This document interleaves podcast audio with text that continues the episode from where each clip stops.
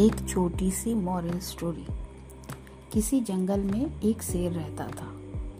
उसके तीन सेबक थे, कौवा, बाघ और गीदड़। एक बार तीनों सेबक जंगल में घूम रहे थे। उन्हें एक ऊँट नज़र आ गया। वे तीनों उसके पास जाकर पूछने लगे, भैया, तुम अपने साथियों से बिछड़ कर जंगल में आ गए हो? हाँ। भैया, मैं अपने काफिले से बिछड़कर बहुत दूर रास्ता भूल चुका हूँ। अब वापस वापस जाने का रास्ता खोज रहा हूँ। इन तीनों ने पूछा, तुम्हारा काफिला तो बहुत दूर जा चुका है और फिर इतने दिन बाद वो शायद ही तुम्हें शिकार करे। यदि चाहो तो तुम हमारे साथ चलो। आज से तुम हमारे मित्र बनकर रहोगे। जंगल के राजा सिंह के पास इससे बढ़कर और प्रसन्नता की बात क्या हो सकती है? मुझे आप जैसे मित्र और सिंह जैसा साथी मिल जाए। इतना कहते हुए ऊट उन तीनों के साथ चल पड़ा।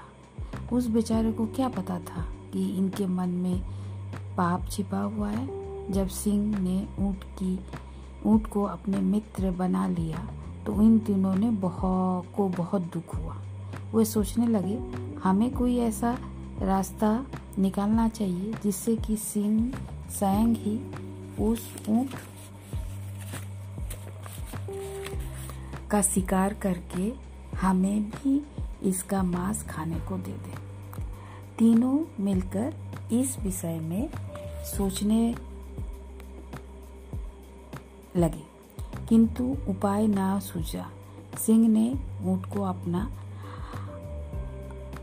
प्रिय मित्र बना लिया था और अपने सिद्धांत के अनुसार उस वह मित्र पर कभी आक्रमण नहीं करता था। गिदड़ का दिमाग तो शैतान से भी अधिक तेज होता है। उसने अपने दोनों मित्रों से कहा, अब हम लोग सिंह के लिए कोई शिकार नहीं ढूंढेंगे। भूख लगने पर उसे विवश होकर ऊँट का शिकार करना ही पड़ेगा।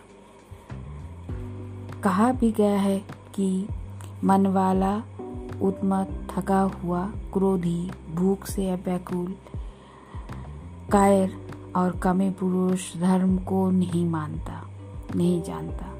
वह सब सोच कर वे तीनों शाम के समय सिंह के पास गए और बोले, महाराज, आज तो कोई शिकार नहीं मिला। तो अब हम क्या खाएँगे? हमारा तो भूख के मारे बुरा हाल हो गया। भूख से बिलबिलाते हुए शेर ने कहा, जैसा भी हो, हमारे को खाने का प्रबंध करो। महाराज, यदि बुरा न माने तो आपके लिए वो ऊँट कौवे ने अपने मन की बात खुलकर कह डाली। नहीं, वो नहीं हो सकता। ऊँट ने हमारे घर में शरण ले रखी है। हम राजा है। हमारा धर्म इस बात की अनुमति नहीं देता कि हम शरणागत एवं मित्र के प्राण ले, सिंह ने कहा। महाराज, वह बात तो सत्य है कि आप राजा हैं। धर्म जो कहता है, आप वही करें। किंतु यदि वो स्वयं अपनी देह का दान देना स्वीकार कर ले तो आप भी स्वीकार कर ले। कौवा की को, कोई कम चालाक नहीं था। कौवे की बात सुनकर सिंह तो शांत हो गया, किंतु गीदड़ आदि साथियों ने मिलकर कोई चाल चली। वे तीनों मिलकर ऊँट के पास गया और कहने लगे, देखा भैया, हम तुम्हें मित्र बनाकर वहाँ पर लाए थे। जंगल के राजा सिंह ने भी तुम्हें अपने घर में अतिथि बनाकर रखा। इसमें कोई संदेह नहीं है मित्र। आप सब लोगों ने मेरे लिए बहुत कुछ किया। मैं तो आप सबका बहुत आभारी हूँ। आपने मुझे प्यार, सम्मान एवं आश्रय दिया। वही बात सोच समझ कर ही हम तुम्हारे पास आए हैं। शायद तुम्हें वो नहीं पता कि हमारे स्वामी सिंह कई दिनों से भूखा है। कई दिनों से कोई शिकार भी नहीं मिला। ऐसे में हम उनके प्रिय सेवक चाहते हैं कि हमारा मांस खाकर अपनी भूख शांत करें। इसीलिए हम सब मिलकर सिंह के पास चलते हैं। तुम्हारा इस बारे में क्या विचार है? इस प्रकार वे चारों इकट्ठे होकर सिंह के पास पहुँचे। उन तीनों ने बारी बारी से सिंह को कहा कि वो उनका मांस खाकर अपना पेट भरे, मगर सिंह ने उनका मांस खाने से साफ़ इनकार कर दिया। तब ऊँट ने देखा कि सिंह ने उनका मांस खाने से इनकार कर दिया है तो उसने वो सोचकर कि वो उसका भी मांस नहीं खाएगा।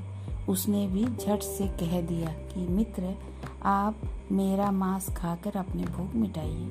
इससे पहले कि सिंह मना करता, बाघ ने झट छलांग मारकर उसकी गर्दन पर अपनी दांत गड़ा दी। गीदड़ भी उस पर टूट पड़ा। देखते ही देखते ऊँट बेचारा उसके षडयंत्र का शिकार होकर प्राणों से हाथ धो बैठा। इसीलिए कहते हैं कि दूसरों की बातों में आकर कोई भी ऐसा निर्णय मत कीजिए, जिससे आपकी हानि हो। मॉरल ऑफ़ द स्टोरी ये है, इस कहानी में हमें वह प्रेरणा मिलती है कि कोई भी निर्णय लेने से पहले स्वयं उस पर सोच विचार करे, ना कि दूसरों के कहने में आकर उसकी देखा देखी कोई काम करे थैंक you.